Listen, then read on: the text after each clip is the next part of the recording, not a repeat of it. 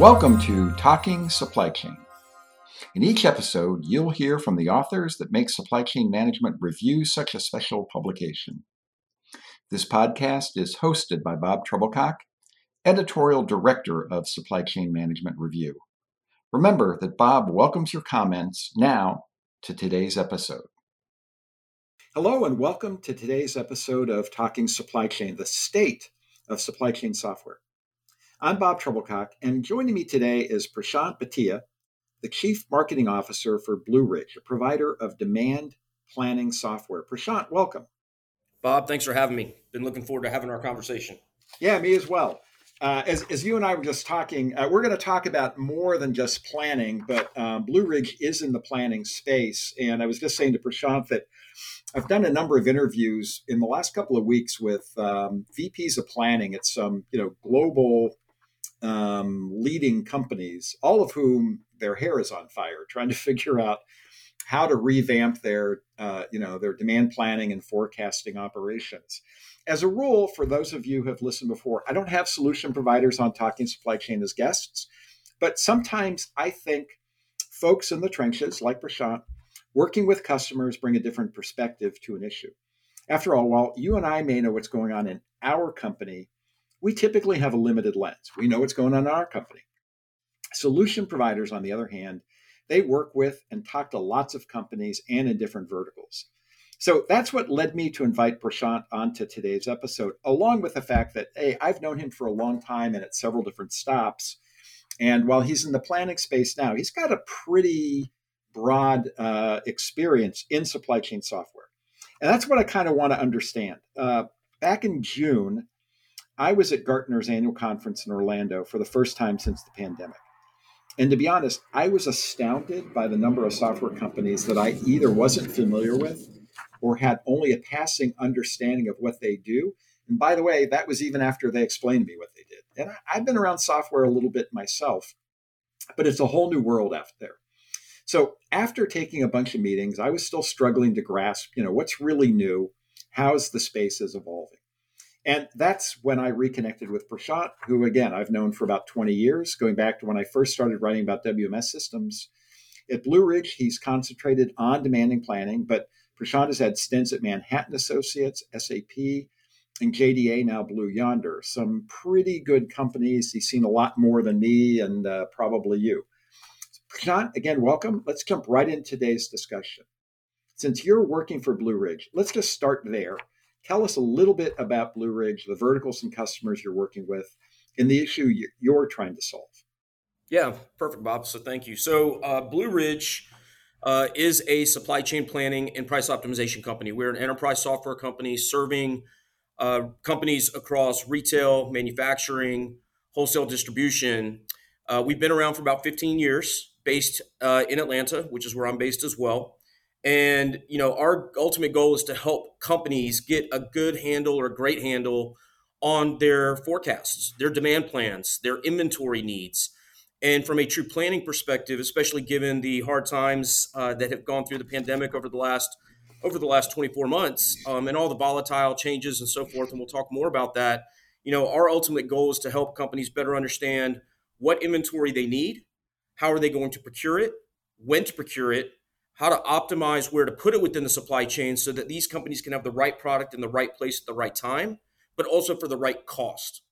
So Blue Ridge um, really offers, like I said, supply chain planning, um, which traditionally is made up of demand planning, forecasting, replenishment, inventory optimization. But on top of that, through again complex supply chain networks, we offer multi-echelon inventory optimization, which is also said as MEIO. And then the other big thing that's happening within the marketplace this day is really around collaboration and alignment, both internally as well as with third parties.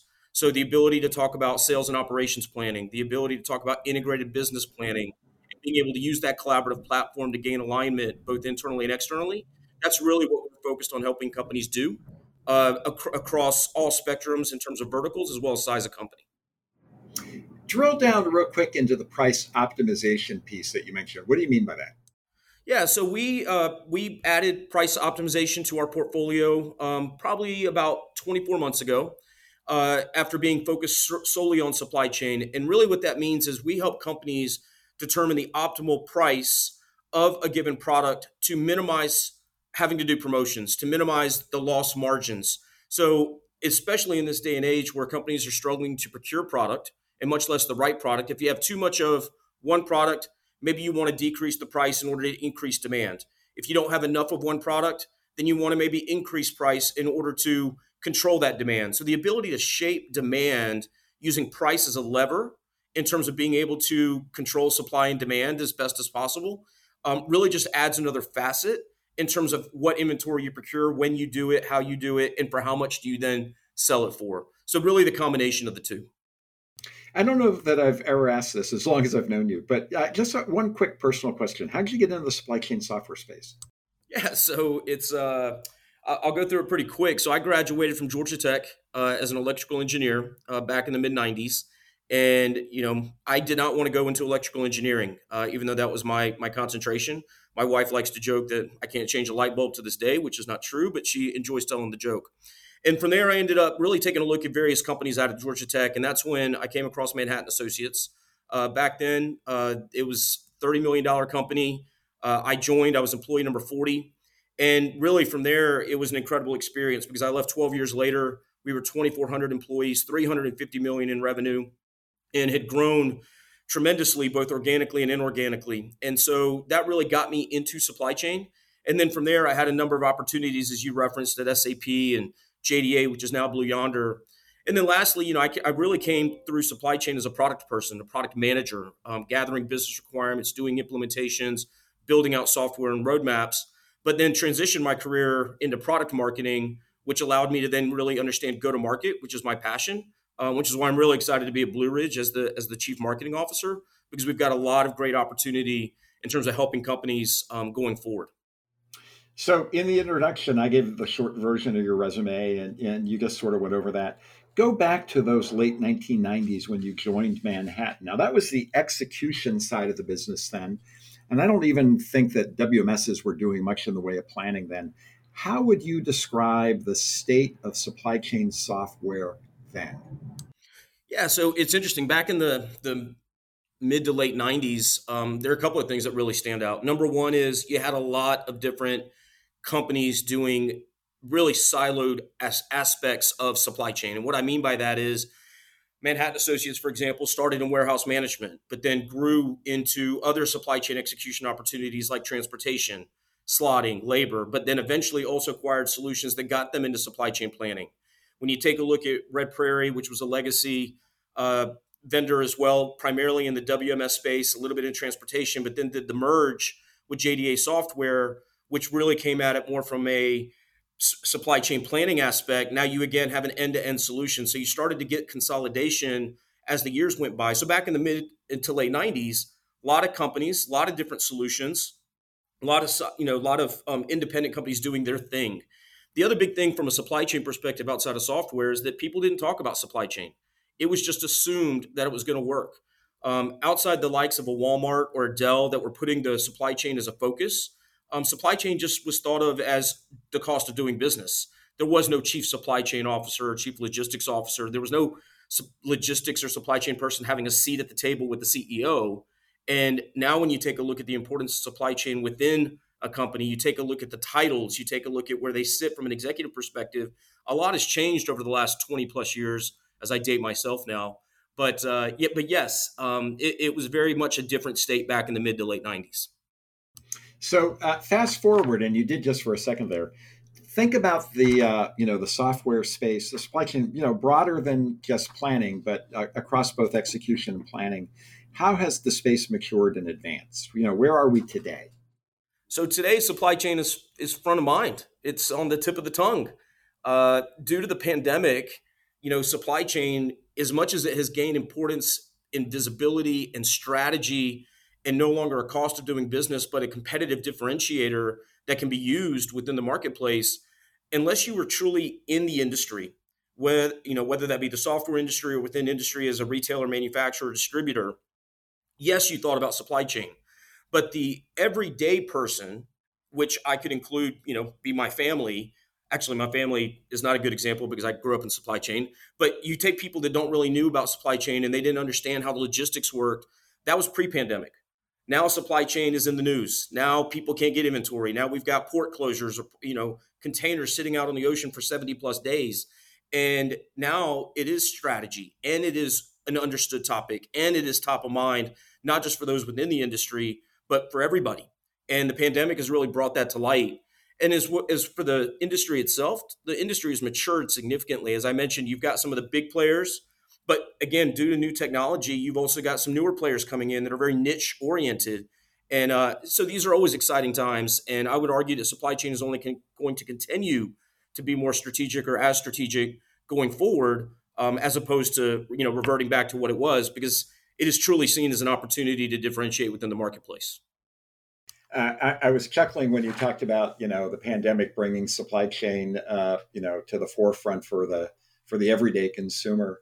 I had a call with the VP of supply chain for one of the world's largest contract manufacturers, and she said, if there was a plus side to the pandemic, and she wasn't saying there was a plus side, it was that her mom called her one day and said, "Now I understand what you do." so um, that's exactly right. That's exactly yeah, right. My mom and dad thought I knew what I did for a living, but now they really understand what I do for a living. Um, right. And I think when the Suez Canal got blocked, her mom called and said, "You know, are you okay?" you know, that's, so. right. that's right. That's great. That's great. Okay.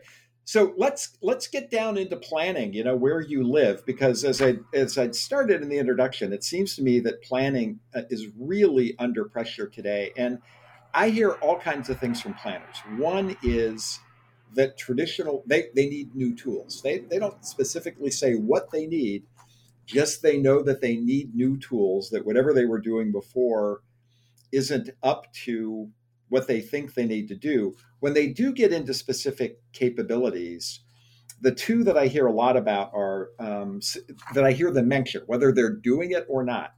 Um, scenario planning capabilities, you know, to be able to run a lot of what ifs, uh, and then something also uh, that uh, that Jake Barr from uh, I think uh, from Blue Ridge Consulting uh, talks about, which is probabilistic planning. You know, I've come up with a plan, but what's the probability that it's going to what it's going to work? As you talk to either your customers or potential customers, you know, what are the challenges that you see facing them today? You know, why aren't the old tools working? And how do you think planning software is changing to meet those new needs? You know, what's new? Yeah, so I, I, think that's an interesting one. I mean, there's the there's the joke that runs around, which is, um, you know, what's the one thing that you know about your your plan and your forecast? And the answer is, you know, that it's going to be wrong because things change. And the question really then becomes, how wrong is it? So one of the big things that we took a look at with our algorithms and our answers, and we've been able to go back and do analysis and insights is really around precision and being able to minimize the number of exceptions that actually have to occur or the minim- minimize the number of exceptions that a buyer and a planner have to deal with on a daily basis. Because if you can automate the call you know, if you can automate your processes and that create you know that takes care of let's say 98% of what needs to happen on a day-to-day basis for a buyer and a planner and then i only have to deal with the 2% of the exceptions that frees me up to really optimize and maximize what those exceptions are so that I minimize my, my losses or I maximize my sales, I maximize my customer um, efficiencies, my customer expectations, um, and, and, fulfillment needs, and so forth. So, um, at the end of the day, you know, planners are in a really tough spot. Um, there is a lack of inventory throughout the supply chain. Then we get to a position where it's about having inventory, but then it's potentially the wrong inventory um, reading stories about the mega retailers that have had to shift their focus in terms of what kind of inventory they're carrying in the store, where maybe during the pandemic, people focused a little bit more on luxurious items, were willing to spend a little bit more because they weren't spending in other areas like travel and so forth. Now we've come back to life um, as normal as we can know it at this point, and it's no longer about the luxurious items. It's back to the staples that are needed, especially as we come back to school for many of us across the United States and, and globally for that matter. So procuring the right product at the right time is just a challenge. So then you start taking a look at what's new, what's different. And that's really where I mentioned new technologies such as artificial intelligence, machine learning, which I thought were very much buzzwords, you know, called back in the early 2000s. They've been around forever and everyone talks about AI ML. But as we start to then think about precision, think about the answers, start to take a learn, you know, take the learnings of what happens on a day-to-day basis and then feed that back into the algorithms to create that forecast and that demand plan which yes is going to have a level of you know accuracy issue but then being able to minimize that that's really the opportunity that that companies have.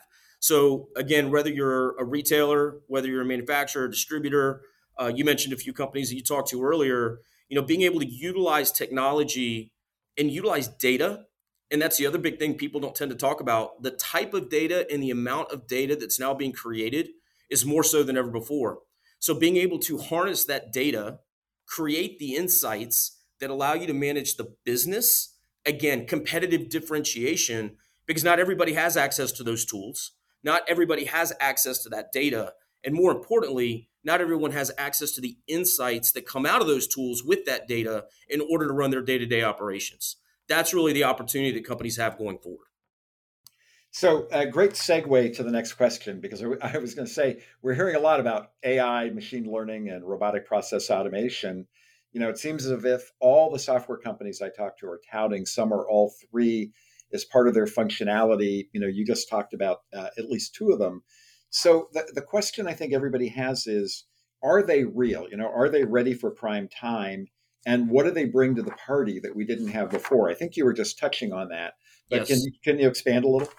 Absolutely. So I, I would still argue that in certain industries, you know, AI and ML has been used well before it ever came to light to the traditional person. Um, and AI and ML, I think, depending upon the industry, uh, is more mature in some states than it is in others. But is it real? The answer is yes, more so today than ever before.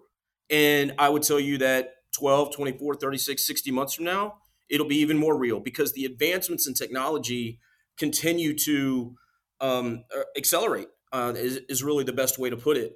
So at some point, I would argue that it was vaporware, it was a buzzword, uh, and we've been all talking about it for quite some time. But the ability now to include that in our tech stack, um, especially as we came to market, um, like I mentioned back in 2008, 2009, and as we've continued to evolve our product, take advantage of those newer technologies and have the ability to do so in, in very much a SaaS model, which is where obviously a lot of companies are going today.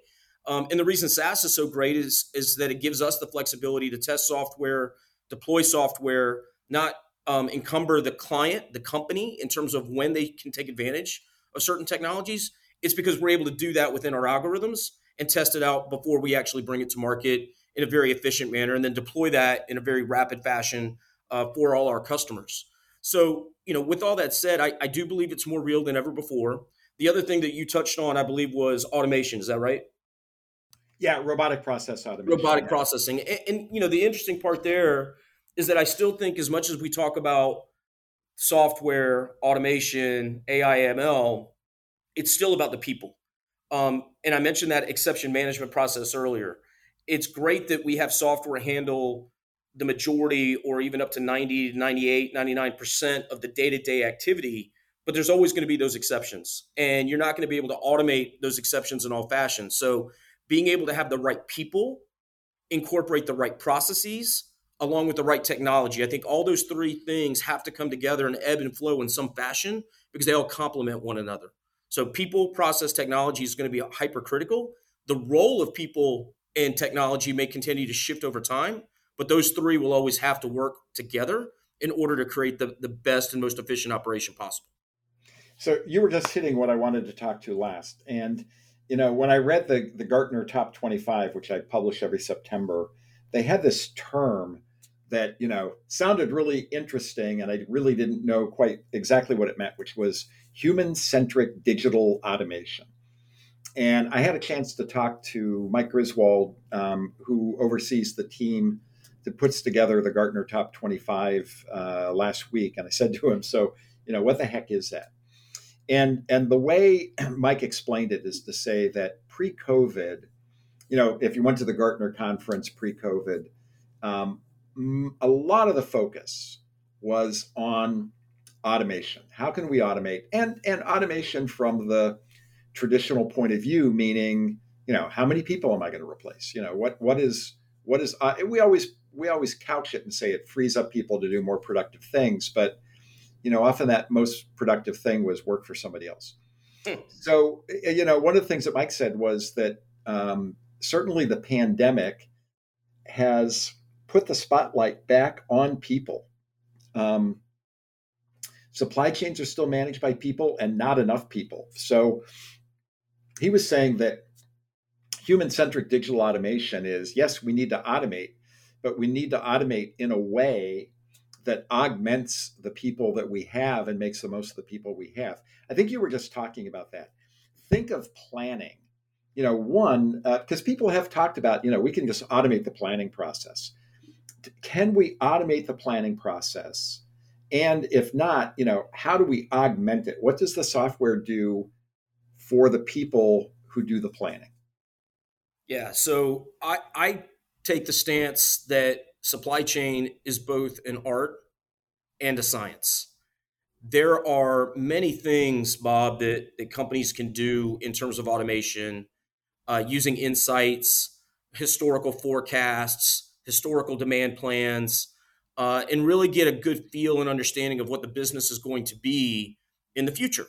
And that becomes the basis for a forecast and demand plan going forward. But as we know, especially in today's volatile environment globally, what is expected is not always what happens. And the ability not only to procure inventory, but then put inventory into the appropriate, you know, store or distribution center within the global supply network is also ever changing um, because of transportation plans, because of ports, because of congestion, because of worker shortage and driver availability is even an example. So there's an art, excuse me, there's a science in terms of what we do, the recommendations that we make, the buying plans that we put forth, the replenishment plans that we put forth, but there's also an art. And that's where the people aspect comes in. And I think Mike's spot on because prior to the pandemic, there was a lot of talk about automation, reduction of staff.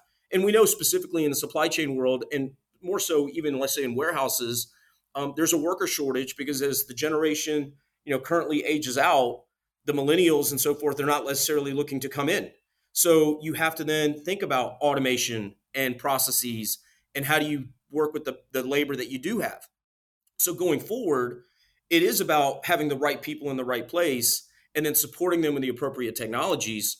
Um, I truly believe that is the case, right? There's a lot that can be done with the science and the technology, and then there's the art of managing the global supply chain, especially um, as things change, as exceptions occur, as um, yeah, volatility happens and has to become the expectation of what will happen as opposed to the exception of what used to be. Um, so yeah, an art and a science is is absolutely key uh, in terms of how you manage your supply chain, your processes, and most importantly, how you engage with your you know your customers and your suppliers. Uh, hey, Prashant, I thought of one other question, um, particularly when you were talking about you know historical data and so on. Um, one of the things planners have said to me is that you know going into the pandemic or coming out of the pandemic, for instance, there was no real historical references. Right. As one uh, chief supply chain officer said to me, you know, other than the Spanish flu, and you know, nobody here was around then. That's right. And and so and then of course we've had all this volatility that's unprecedented so you know you you know what happens if a hurricane hits but you don't know what happens if a hurricane hits at the same time there's a factory fire and a ship gets stuck you know in the Suez Canal and a lot of planners have said that they're turning to new sources you know unstructured data like one consumer products company said to me that they, you know, took a subscription to Nielsen data, you know, trying to bring in data that they would not otherwise have used. Our our planning software, how does it um, in in today's world, how does it account for that unstructured data that that companies are now trying to turn to, or is that part of the art? Well, it's definitely part of the art, but it's also part of the science as it relates to the integration of those companies that that house that unstructured like data, okay. um, whether it be consumer data, whether it be weather data, whether it be you know whatever it, whatever it is. The science aspect still has to be how do I get that data in to my supply chain planning systems in order to then put the science behind it. um, you're spot on in your assessment in the sense that there's no historical time frame that we can look at recently as to what just happened from you know March of 20 up to now. Um, we've had to learn as we go, and that's again going back to the importance of some of the the new technologies around machine learning, because being able to take those insights and then reapply those insights, knowing that it continues to evolve, not not change, but truly evolve. Um, that's the opportunity. You know that that's the importance behind us. Yeah, planners have been in a very tough spot, along with with many. Uh, but in this particular instance, taking that unstructured data and being able to apply that, um, being able to do supplier risk management. That's, for example, I've been talking to a, a, partner company that does supplier risk management, which is a big thing in this day and age for the very reason that you just referenced. There's a fire in a factory, containers get stuck in the Suez Canal. So, okay, if I have supplier risk and I need to rank that supplier in terms of how risky are they, and then I want to determine where I want to source my inventory, and as I go through my supply chain plans and I determine my procurement, if I can look at supply chain risk and assurances, I might actually purchase from supplier A over supplier B. That's that unstructured data, bringing it in with the structured data, and that's where art and science come together. Great, thank you. Uh, that's all the time we have today. A special thanks to Prashant Bhatia for joining me today. And Prashant, it was great seeing you at Gartner. So again, thanks for being a guest. Uh, and thank you, the audience, for listening. I hope you'll be back for our next episode for Supply Chain Management Review. I'm Bob Trebilcock. And again, Prashant, thanks for joining us. Hey, thanks for having me. Very much enjoyed it.